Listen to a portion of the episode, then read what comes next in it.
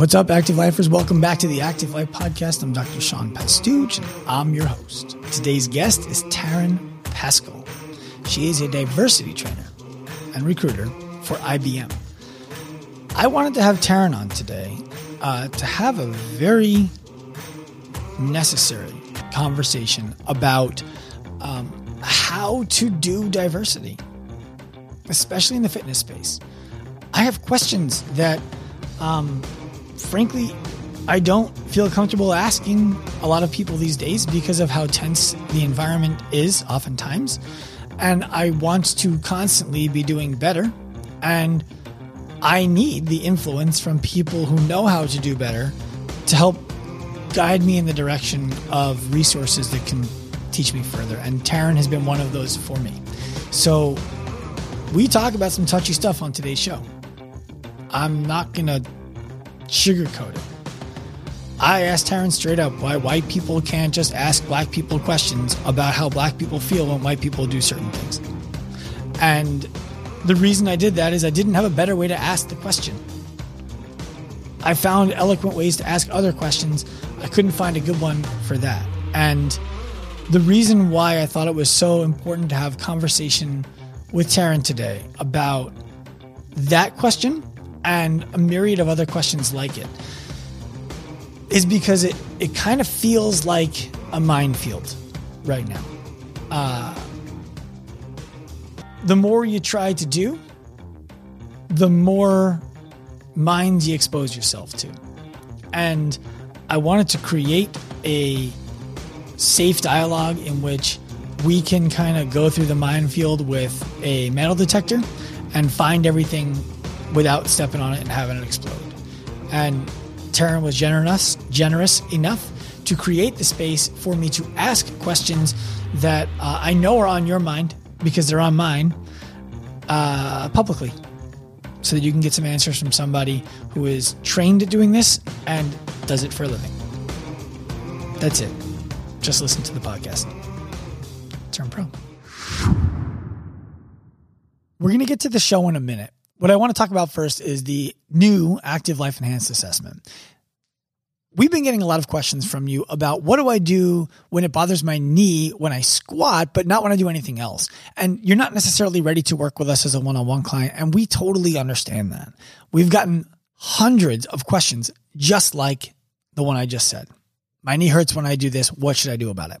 And the honest answer is always it depends. And we need to ask many more questions to give you the best answer we decided that the best way for us to help you with the thorough answer to those questions is to develop a product, a service that can help you. So we came up with the Active Life Enhanced Assessment. This is a four day process in which you go through the similar assessment to what our one on one clients go through you get to talk to one of our staff members about what it is that they found on your assessment. And they will give you instruction on how to overcome the aches and pains that have been plaguing you for a long time without going to the doctor or missing the gym. If it's appropriate for you to do that. So if you're interested in jumping into our Active Life Enhanced Assessment, go ahead, check out the link in the story notes, the show notes, excuse me, and we'll see you there. Taryn Pascal, welcome to the Active Life podcast. Thank you so much. Can I can I tell you a secret? Yeah. This is the only podcast that I have been even borderline nervous for in really? since since like 2017 when I first started. Wow. you know because you you know why it's um when we first spoke, you were so helpful and so forthcoming and so good at, at holding space for the areas where I need to learn more. Mm-hmm. And now we're here talking about it, the things that we're going to talk about publicly for our audience of thousands of listeners to hear. And we're talking about things that are touchy, you know, yeah. th- things that, um, you're going to give me what you believe the best answers are, and that other people are going to say that's that's the wrong answer, and that other people will probably judge me for even asking. Possibly, yeah. and, and, that's why I feel like we must have this conversation. I 100% agree with you. So, I would love to kick it off by just briefly, if you could explain to me where your background comes from as a diversity recruiter. You know, you don't just get to be not Caucasian and call yourself a diversity recruiter. So how, how does that work? What is that? What is the purpose of even having that job in a business? Yeah, that is a great question. And I would actually disagree because there are a lot, there is actually one Caucasian person on my no, team. No, no, what, so what, you, I wasn't saying you can't be Caucasian. I was saying you don't get to show up and be like, hey, I'm black, so hire me. Or hey, I'm Asian, so you know I know about diversity and recruiting. No.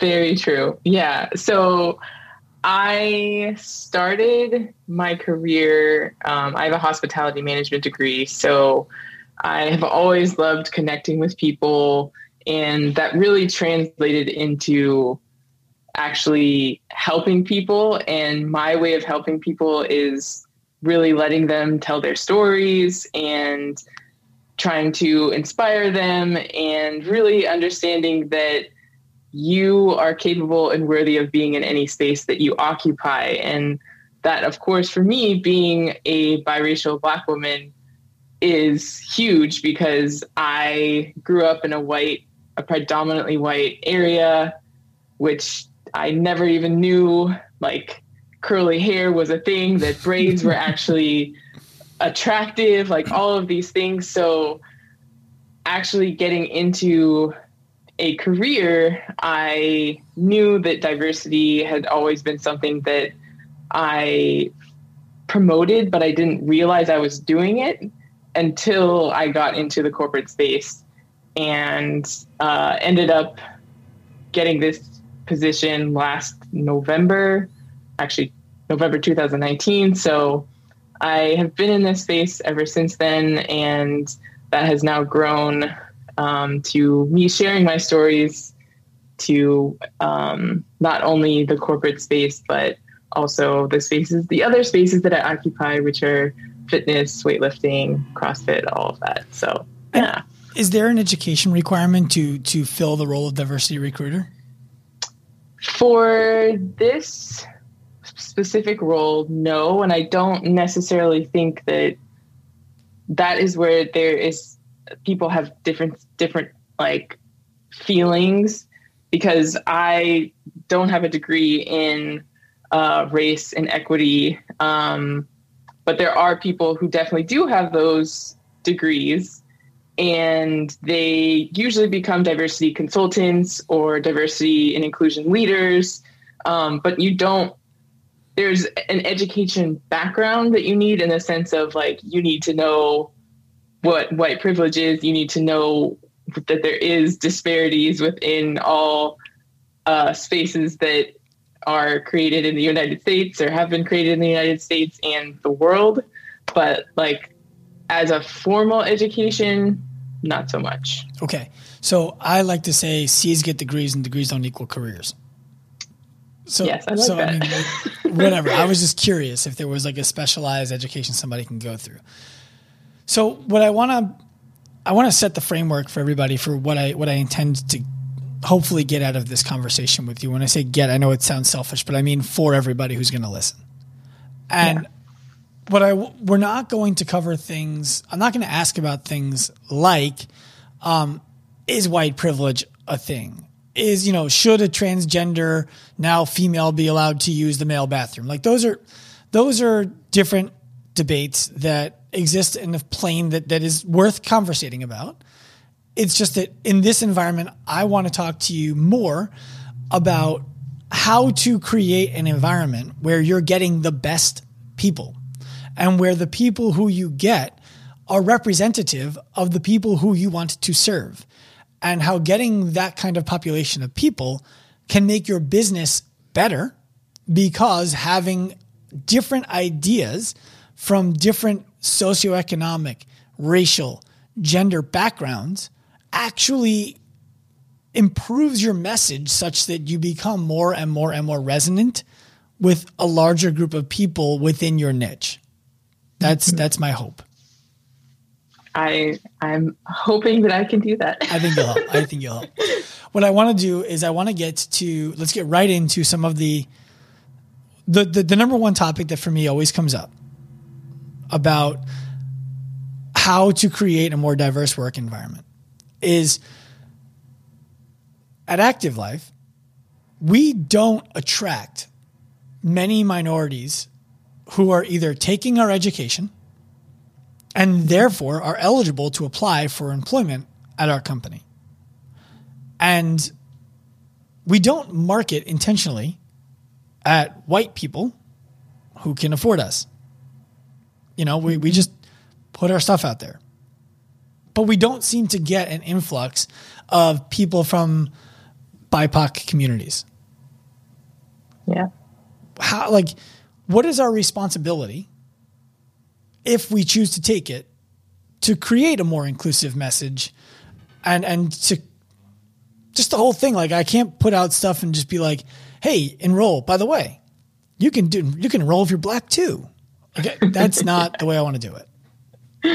Yeah, I think, you know, and I think I've had this conversation with a few people too that in order to create an inclusive space and to create a space that is for everyone, it's it's going to be it's going to be very specific to the space that you're in. So we're in the fitness space, but active life in the fitness space, I feel like holds its own space in general. So that's what's up. Uh, um, so I would say, you know, it could be as easy as adding in marketing, but again, new marketing. But at the same time, if you don't know what you're looking for, then that could also just be another failure. The the I would say one of the biggest things is starting with small efforts and understanding that things you will try, things will fail. Mm-hmm. Things you will try, things will succeed. And in to be more specific when we talk about things like if you are looking for new people to hire into your organization, where are you looking? Are you looking in the same market? Are you looking in the same um, area? Are you looking for something that everyone at Active Life already has? And that's that could be like maybe I need to look for somebody who doesn't have the certification that we have, but is just as qualified like there are certain ways to go around to be more inclusive that you know inclusion is about accessibility inclusion is about finding that person that maybe like didn't go to college but is trying to get to college but doesn't have that mentor and that's like the mentorship path is led to actually getting certif- certified and then they become a full-time employee like all of these things are in the realm of inclusion. How do we do that without pandering? And and what I mean by that is this: uh, we've we have since the beginning of time featured black women, especially uh, in our marketing, because one of the best coaches who's ever worked for me was a black woman. And mm-hmm. she'll listen to this. So Asia, you know, go ahead, pat yourself on the back, all the good stuff. But and and she's she's exactly the aesthetic that that people who are looking to work with us are attracted to. She's she's an attractive female who's fit, and it just so happens that she's she's black. And if she wasn't, we would probably still use her. You know what I mean? But mm-hmm. our marketing has had that in it, and it hasn't turned into black people coming to us. So I'd like you to answer that question first, and then I'll get to the second one, which is the pandering question. I would say you mention a certain aesthetic that in itself is is something that could change because I if I use myself as an example, I am a five nine uh, biracial athlete, but I don't have the typical aesthetic that is used for the fitness space per se. And there are other people who have, obviously, I'm not qualified. I don't have all of those degrees or any certifications, all of that. But that's to say that maybe that's what needs to change. Maybe you are looking at an aesthetic that is not, you're not going to be able to find that aesthetic in the BIPOC community. And maybe Asia was an outlier, one, not an outlier, okay. but that's why the BIPOC community is like, mm, like, I get it, but at the same time, I'm just, I'm not there yet. Like, I don't, I can't connect with this person yet because I I look like her, but I don't look like her. And that that's like the biggest thing when we think of how the rates of obesity and everything within the BIPOC community is so high.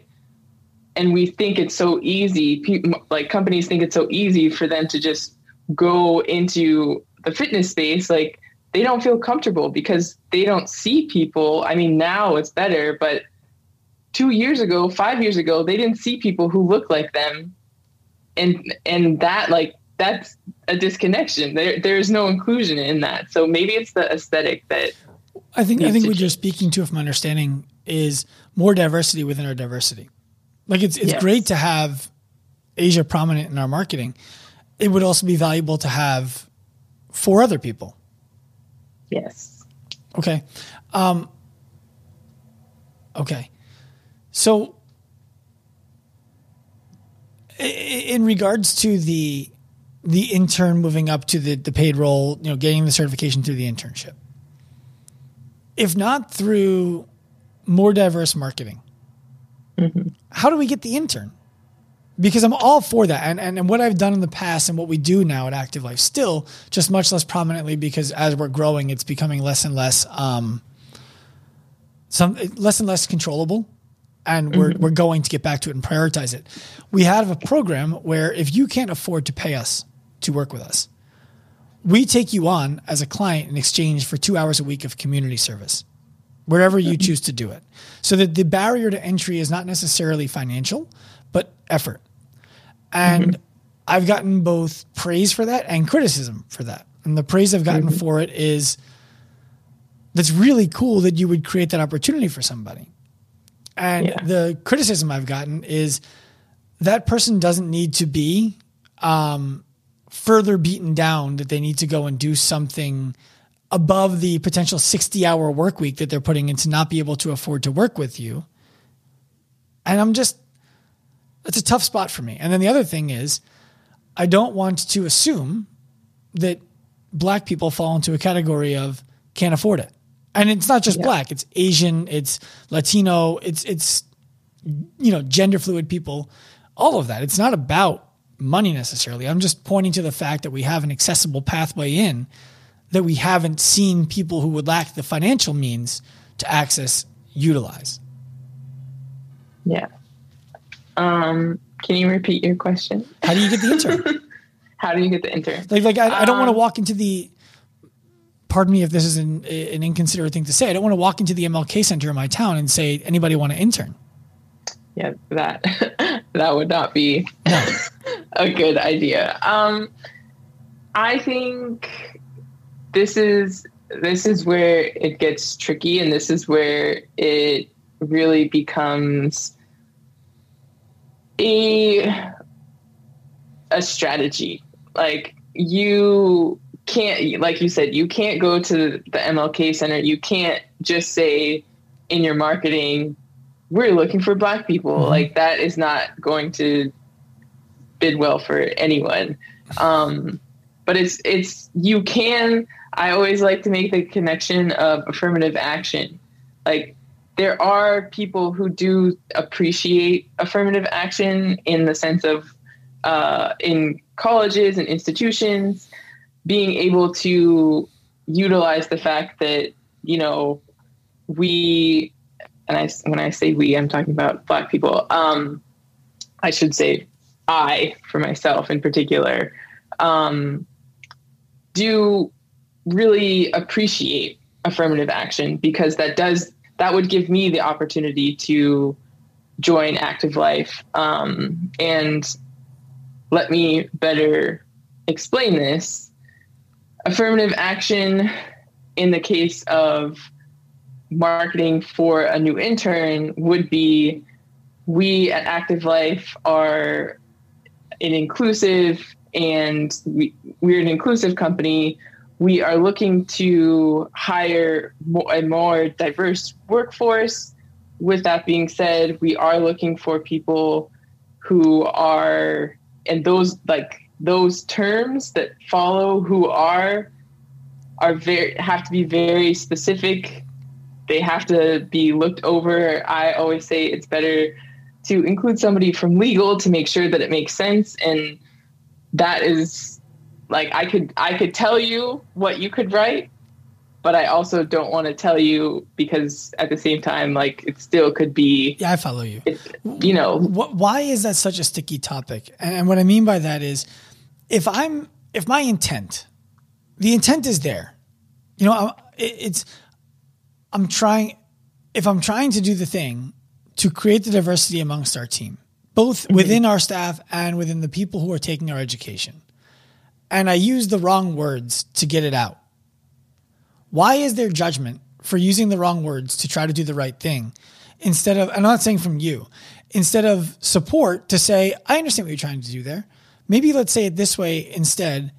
And then it doesn't become such a big barrier for a company to say, hey, we're looking to, if I was to put that out, my language would be we are looking to expand our team and we want to grow our team by finding the best people. And we believe that the best people exist in multiple different cultural backgrounds, race backgrounds, gender backgrounds. And we are looking for people of all different race, gender, and cultural backgrounds to join our team. If you feel like you would be a good fit for the team, please apply here. And th- like I would say something like that. And it wouldn't be right, and that's okay.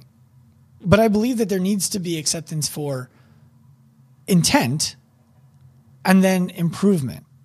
Otherwise, the barrier just becomes why am I doing this? Like, why does it have to be so hard to tell somebody I want them to come and work here?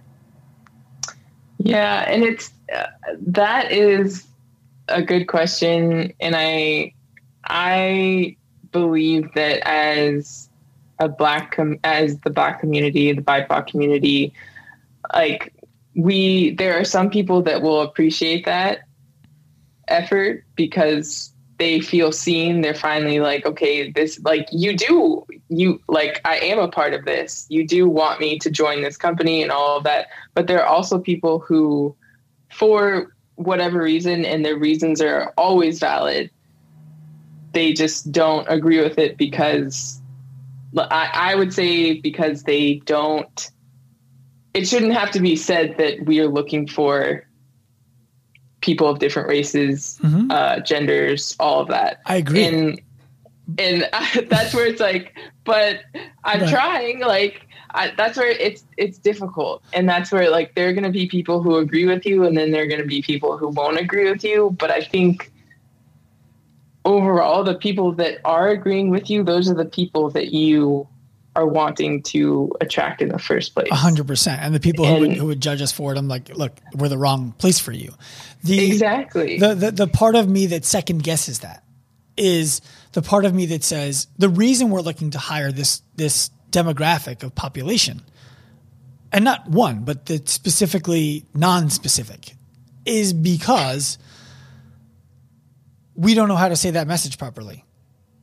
You know, and it's like, well, we don't have enough influence within our company to put that out in a way that has people saying that's the right message. And so would I be making a mistake to just say, well, look, if you don't fit what we're trying to say here, you're not going to be a fit here because the point is trying to expand what a fit here looks like.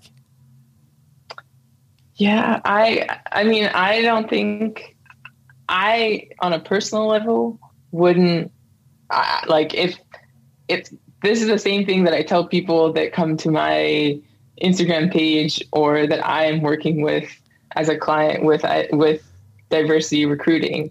Like you sometimes you're just not gonna you're not gonna fit. Mm-hmm. And that's the thing. You're never gonna be able to please everyone.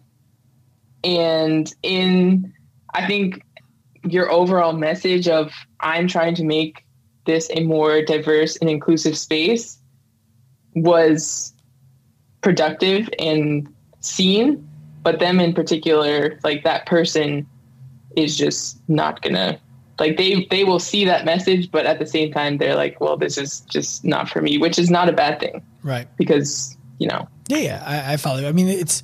I think if I made a message like the one I just described, it'd be difficult to say he's insensitive, he's misogynist, he's white power. like I think it'd be difficult to say that, but I, I, you know, look, this is one of the topics that I, I think is important because I really don't understand it well enough mm-hmm. to stand on a on a stage and talk about it. And I participate in an industry that I think is especially in need of improving their ability to to be an inclusive space. You know, every, everything from bro culture in the gym that repels a white woman, you know, to um, just the lack of representation from a variety of different populations. And I've been making some content recently around uh, diversity of body type as mm-hmm. coaches in the gym. The idea that you're not looking for some, like, what does fit look like? If that person all of a sudden gains 15 pounds, are they no longer fit to work in your gym? Like, where's, mm-hmm. So, so we'll put that aside and put it in a little bucket. and we'll, um, the pandering thing. I want mm-hmm. I want to make sure that we avoid doing that, and and that um, it's never it's never seen as that because to me, the truth is the reason why I would want people from BIPOC communities to come and work at Active Life and to take our coursework at Active Life is selfish. I want to make our company better. I want to make our material better, and I believe that that's a good way to do it. Uh, the the thing I want to avoid is speaking on things that I don't have real clarity around just mm-hmm. so that I can be supportive of a community. And and I'll use um, the events of the summer as as an example for you to kind of help me out with this, if you will. Mm-hmm do you put up a black square? Do you not put up a black square? Is it enough to put up a black square? Is it not enough? If I don't put it up and I say something, but I say the wrong thing, is that worse than not saying anything at all? And all of those things start to go through my head because if I do the wrong thing in that moment in an effort to demonstrate support for a movement, I could sabotage our company and make it more difficult for everybody who works here and enjoys what we do to enjoy what we do. Yeah. How do you toe the line?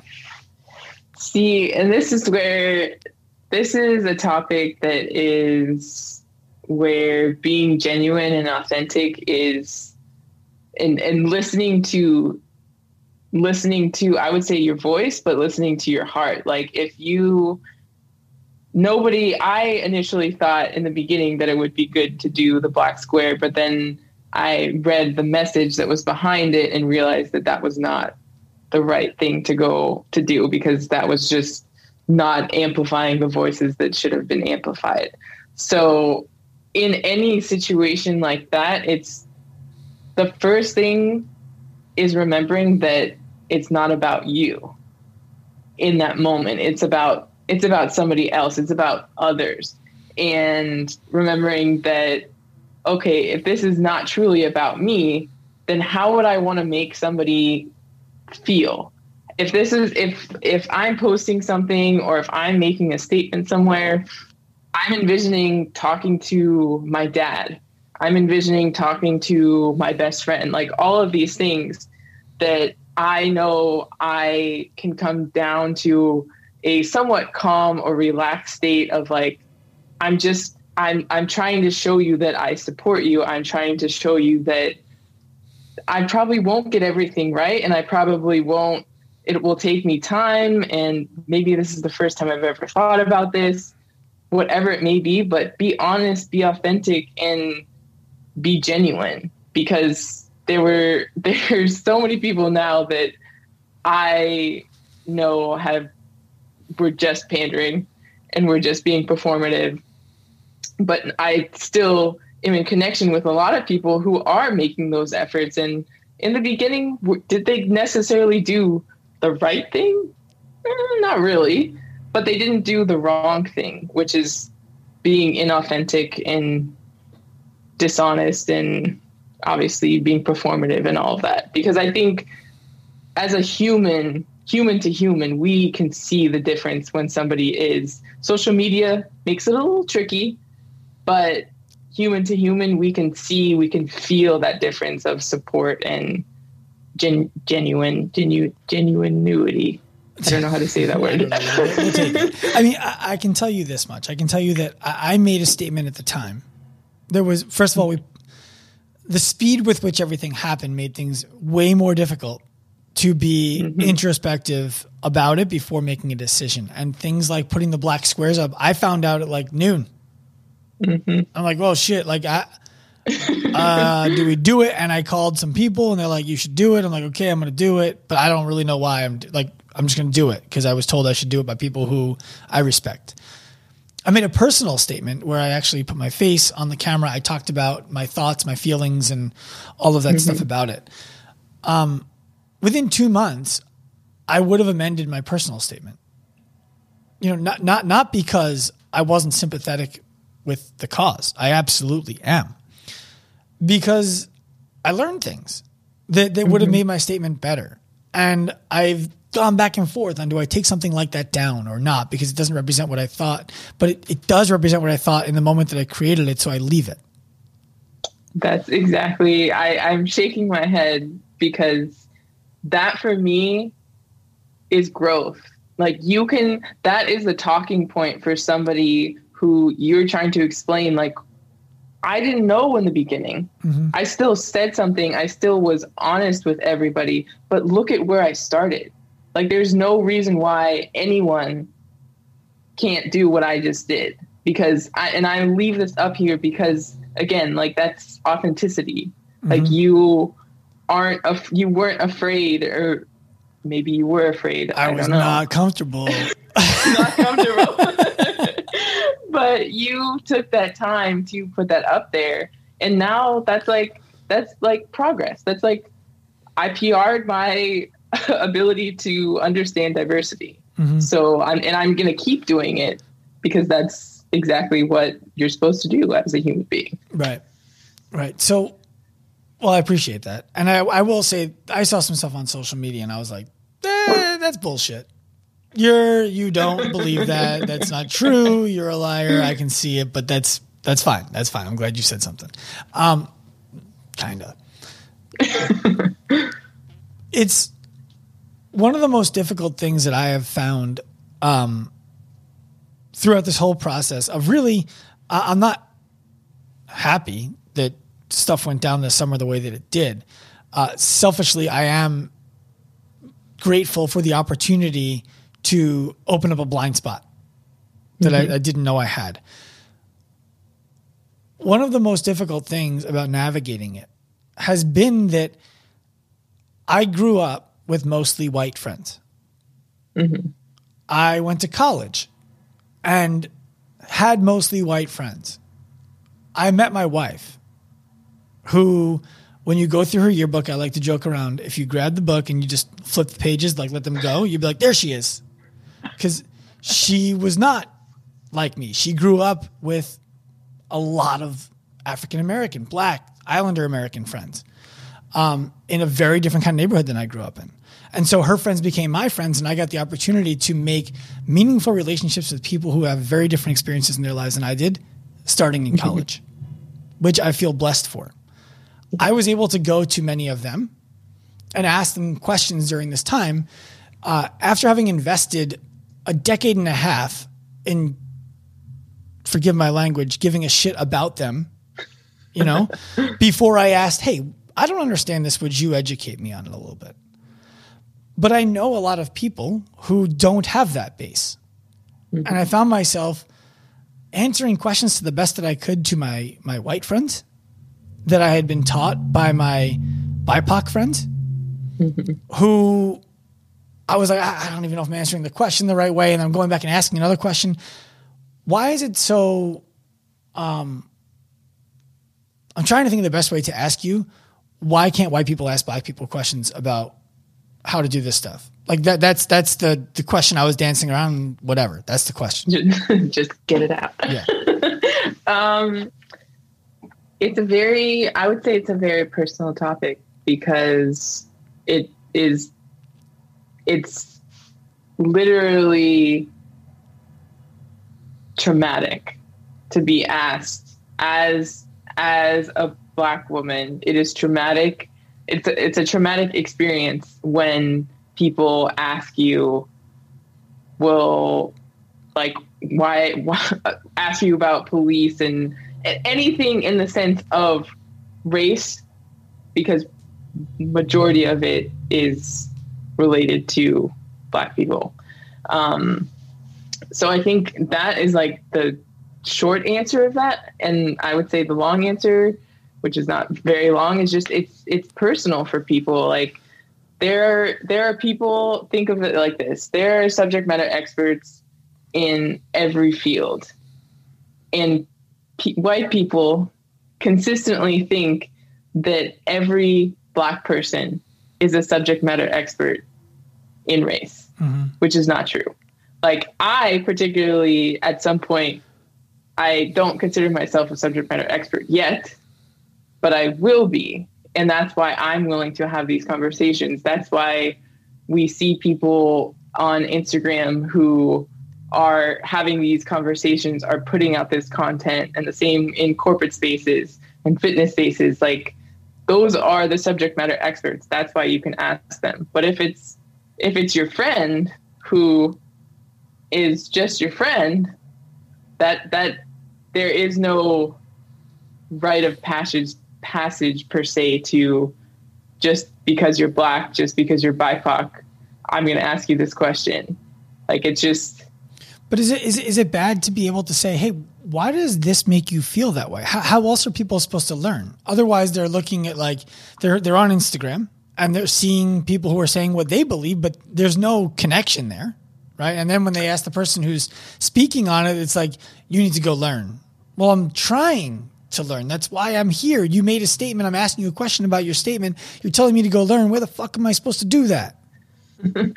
there are a lot of resources that people people that response is what you're supposed to learn. That is a response because they're they don't again trauma is intertwined in these questions. So they again and also as a black person we shouldn't have to again i'm a subject matter expert but as a black person bipoc person like you some some people i grew up in a white neighborhood so at some point i didn't even know what white privilege was and any of that. So how would i be able to answer that question either? Like i need to do that research also and that research is reading books and reading articles and if you actually want personal experience then that's where having difficult conversations like like like that are very touchy. And it's some people will be like yep i am happy to have it. And some people are like this is not something that i want to talk about. And that's where like you have to learn learn how people are who people are and understand that there are boundaries to this and that there there are millions of resources that are not from an actual person's mouth per mm-hmm. se. Right, actively live speaking to you. Yeah. so, so Taryn, just a genuine curiosity question: Do you get pushback from the black community because you grew up in a white neighborhood where where there's this thought of like you don't you don't even fully understand it, you can't be speaking to people about it? That I mean, I haven't.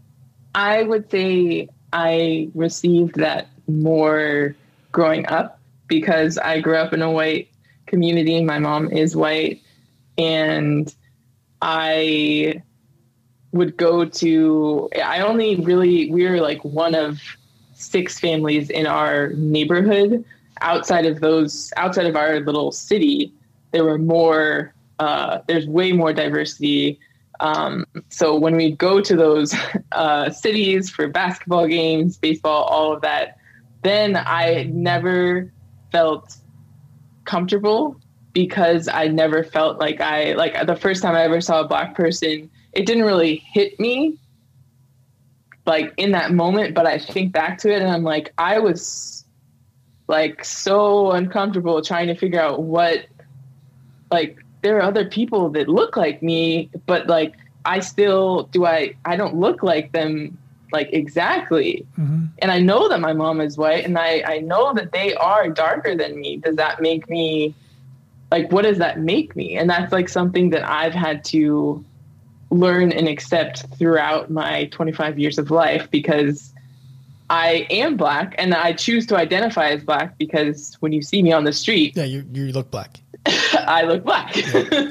so I wouldn't say I'm actually surprised that I haven't gotten any as I've started being more active on social media and everything, but I also am very conscious of recognizing and acknowledging the privileges that I have because I do have so many more that uh, full Black people don't necessarily have. Mm-hmm. So I think that's also why. But it's it's it's a daily it's a daily challenge for sure. Well, I just think it's such a um, such an interesting spot to be. You know, it's it's it's the idea of um, I was curious if there's a purity test, if you will. Definitely definitely it's i would say it's more internally sometimes than it is externally but like i question i question myself like can i even post this? Mm-hmm. can i like just saying that i identify as a black woman for the first time was like right. I don't know how this is going to be received. Well we, we have um it's different it's mm-hmm. similar and different in the jewish community Oh, yeah. You know, if, if you're if you're talking about a a Hasidic Jew, for example, I'm not even Jewish. Like, forget about it. I'm I'm not even in the class. Orthodox Jewish people, it's it's, and I'm of course I'm generalizing, but when you're looking at an Orthodox Jewish person, it's like I get that you're trying, and we think that's really sweet and cute, but you're not really practicing Judaism, and it just keeps on going down and down and down in, in the devout level. Um, and it's just it's interesting. Like the the, the purity test to me there is interesting, and and yeah. of course the the biggest difference for someone walking around town like me who who identifies Jewish from a religion perspective is uh, you can't guess that when you see yeah. me. You're not like, oh, that guy's Jewish. No, you're like, oh, that's that's a white dude, right? yeah. So the next thing I wanted to get to was Are you familiar with the Rooney rule in the NFL? It's basically the NFL's affirmative action uh, for coaching. And the, the rule is, or in front office, in order to hire somebody, you must interview a minority candidate. And I'm, I'm curious if I see both sides of it, right? Like they don't make the team try out a white running back before they pick the running back. Um, mm-hmm. Um, and there is a, I don't know, 31 to 1 ratio of black running backs to white running backs who are starting for teams in the NFL. I don't think yeah. that's I don't think that's a racist thing. I don't think they're like, oh yeah, let's hold the white guy down. Don't give him the rock. But you follow what I'm saying. So mm-hmm. in the front office, it's you must interview a minority. I go back and forth because I feel like um, you will be exposed to people who you otherwise never would have had the opportunity to expose yourself to. And the NFL has enough pull that you're not going to have a problem finding somebody to interview for that job uh, of any color or background. At the same time, what I want to like, if it was a Jewish thing, like you must interview one Jewish candidate. Do I want to be the Jewish candidate who's like, I know I'm here as a formality, like you got your guy already? Is that pandering? That I at first I've never heard of that rule, but I don't know that much about the NFL. So I yeah, I would I would consider that pandering okay. because that that's where people people like to think that that is also reverse racism. Yeah. By saying which is a is another there's, is there's, a, whole there's, def, there's a definition but, issue there, but I, I follow. yeah, I yeah I wouldn't want to be knowing that, I, that would probably deter me from wanting to be in the NFL if that was ever a goal of mine. Right. But yeah, I don't. I was just curious. You know, I, I think the other mistake that um that I want to try to avoid is hiring somebody of color or of gender um, diversity or religion or anything, and then explaining to the team, meet our new staff member. Oh, what made you just have to hire them? They were pretty qualified, and they were black, and we're low on black people. Yeah. so so like it's it's just it's hard i don't know how to like if if, if so let me, let me let me give you two in a different way when we hire coaches for our team for example we want them to not only have been through our education because they've gone through education and they know it but because it means that they identified our education as something that they believe is important and valuable and therefore invested their time their money, and their energy into gaining it, mm-hmm. as opposed to somebody who is looking for a job. Yeah. And it's really hard for me to detach myself from that and say, well, we need to bring in more diversity because I think that we should. Not to suggest, by the way, we're not on, uh, you know, look at the roster white, like, but um, but it's not far from that. And so I just I don't know how to get that thing started. Like I don't I feel like we're 2 or 3 years away from having critical mass of people having been through our education because of our inclusive marketing outreach who then qualify for internship or entry level job who then climb our ladder. Mm-hmm. The only exception to that is we just we just did interviews for our sales team and I did have the, the pleasure of interviewing um, a few people who were of black origin in fact, I offered one of them the job and she turned it down. I thought she was the best candidate that we got. Um, mm-hmm. But what are you to do? uh, so, like, wh- how do I speed that up? It's, I don't want it to take two or three years. And I also don't want to bring somebody in who's less than qualified, but has potential, but never went through our education because they didn't find it to be important. That is the biggest thing. People want a diversity strategy that's going to be expedited. And that's, it's not going to be possible, especially if it's the first time it's ever been brought up. So would we be and, better? I'm sorry, I, I, cut you off. I shouldn't have. No, you're fine. Um, I, in, in like, in reference, if we are thinking about corporations and organizations you can't you will never like that growth that you were looking for shouldn't be immediate because that that is then where pandering right. and that's how it feels performative yeah that and uh, performative uh, actions yeah. actually people people don't think we're doing such a good job we're making less money but we do have some black people on staff like that's exactly. that's that's how I want like, to go with it so I would say be and that's that's the thing you have to be in it for the long haul in order to see progress and understand and that's why and that's why i tell people like you're gonna fail at things. Your marketing strategy the first time it's probably not gonna work. It may work or you like your roi on that is not gonna be as much as you expected.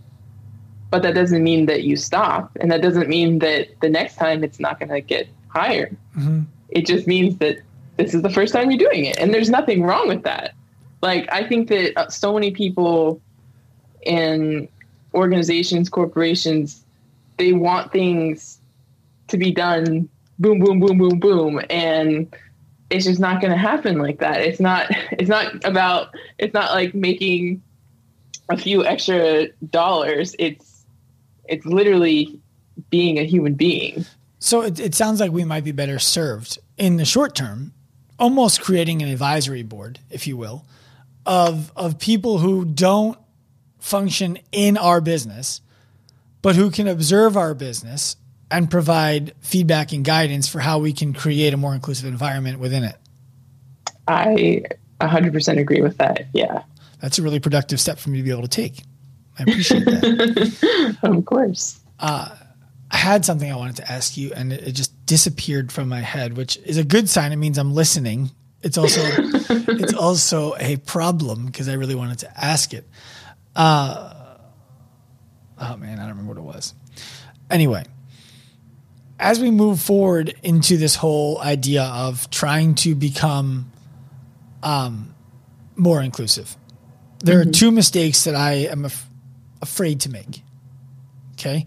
The first one would be for people who are listening to this to just start outreach, if you will, to communities in which you don't have clientele from, and then creating more of a uh, tossed salad than a melting pot, right? Where it's like Yes. you have your lettuce over here, you have your tomatoes in between them, but like they're not mixing, you know? And that's and that dressing, you know. Yes, forget spot. about it. The dressing covers everybody, and no one likes it. So it's it's how do you avoid that? Would be the first question, and then the second question. I'm going to say it out loud just so that I don't forget the second question again.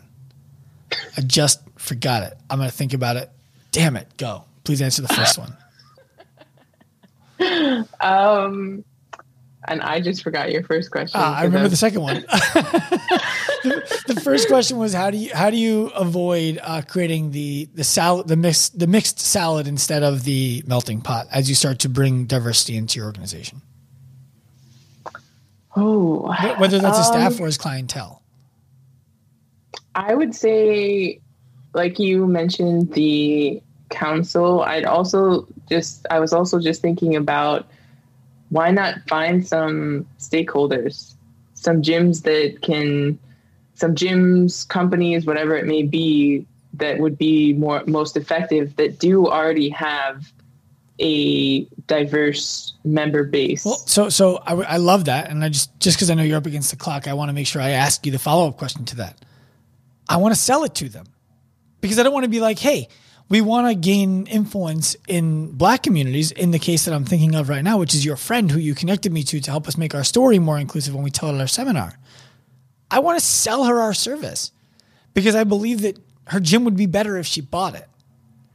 Um, but I don't want to go there and be like, hey, I want to expand our diversity. And in doing so, I also want to make your gym better. You should buy our program. That that just comes across disingenuous. The reality is I think every gym should buy our program. It just so happens I'm now talking to somebody with the expressed intent of expanding our diversity. I would say, I mean, I think, I don't think going into that conversation with the idea that, like, like of not mentioning diversity would be a bad thing, but I do also go back to that feeling of, are you creating a partnership because it's for you, or are you creating it a partnership because it's for others? for others. Like- but but I, I like the way I feel about our sales is that it's not for us. You know, we we don't sell anything to anybody for us. We sell it to other people because we believe that the fitness industry will be better if other people take this education and their lives and their gyms and their clients' lives will be better if they allow us to educate them. then I don't know. I would have to think about that because I can see why that would be problematic. Like I see why I Mhm. I hear it and I feel like it's not genuine, but I know the Oh, intent genuine. of. I- I, know I- the. I intent promise you, I could, Active Life. I could shut down this company and do other things and make a million dollars a year personally and never have to worry about my own money, my own family, any of that. Instead, I'm pursuing this crazy thing that is extremely difficult, stressful, oftentimes, um, because I think it's necessary. Yeah. So it's not about like our, it's in our core values. It's not about you and it's always your fault. then I I would say lead lead with that then. Lead with what you lead with what you know. And instead of leading with this message that I want to make your gym better and I'm doing this because you have a diverse member base, then lead with I just want to make lead with what. No, you're right. Yeah. As I'm thinking about, it, you're right. It's it's just it's, it, it just so happens that I got connected to her by you because of what I was looking to do. Okay, so last question, and I know that you got a hard stop. Um, the first person who looks different than everybody else joins the team. Mm-hmm. How do you make the environment suitable for them to influence the team without changing the direction of the team? I would say I think of like the best way, like on somebody's first day of work. Just in general, like like, like if, like if I hired you to be a coach mm-hmm. on our staff, um, my initial thought would be, don't do anything. She's just she's another coach on our staff and and her influence will rub off on other people when we demonstrate that it's a safe place to speak your mind. That's my yeah. that's my thought. I just want to make sure that that's the right way to I, go about it. I wouldn't say don't do don't not do anything because I think that there's you still need to do something because initially like if I'm thinking of me walking into a space that is all white I'm not going to be my whole self mm-hmm. because I don't feel comfortable being my whole self. And so that's when like there are things that you need to do to make make people more comfortable and like that what? whole like what what can you give me one or two tangible examples because I know what it's not and I can't think of what it is. I would say starting the first day by saying that all of our voices are important and like we what like you mentioned having a safe space. Like say that. Make sure these things are said and known and once it'll still take a little time for somebody or maybe it won't. I would say speaking for myself it would take a little time but i think initially hearing that like i my voice is important too. Like mm-hmm. i'm i'm here because i deserve to be here but i also my voice is also important also and will be heard Mm-hmm. Like that is very powerful and very inclusive in this. If it actually, of course, you could always say things, but if you actually do them, the action base behind that is. Yeah, I think anybody on our well. team would speak to the fact that we we do what we say and we live yeah. what we say. Um, okay, I think yeah, I do believe that our corporate culture is such that somebody would walk in and understand that. And, and I do think that we can put process to making sure that that happens every time, no matter who gets hired. Um, yeah. And then it's just the thing that we do that goes across all things. Uh, one rapid fire question for you because I promised someone I would ask it. What is, is, is there an industry right now that has more opportunity than others for more diversity inclusion? I would say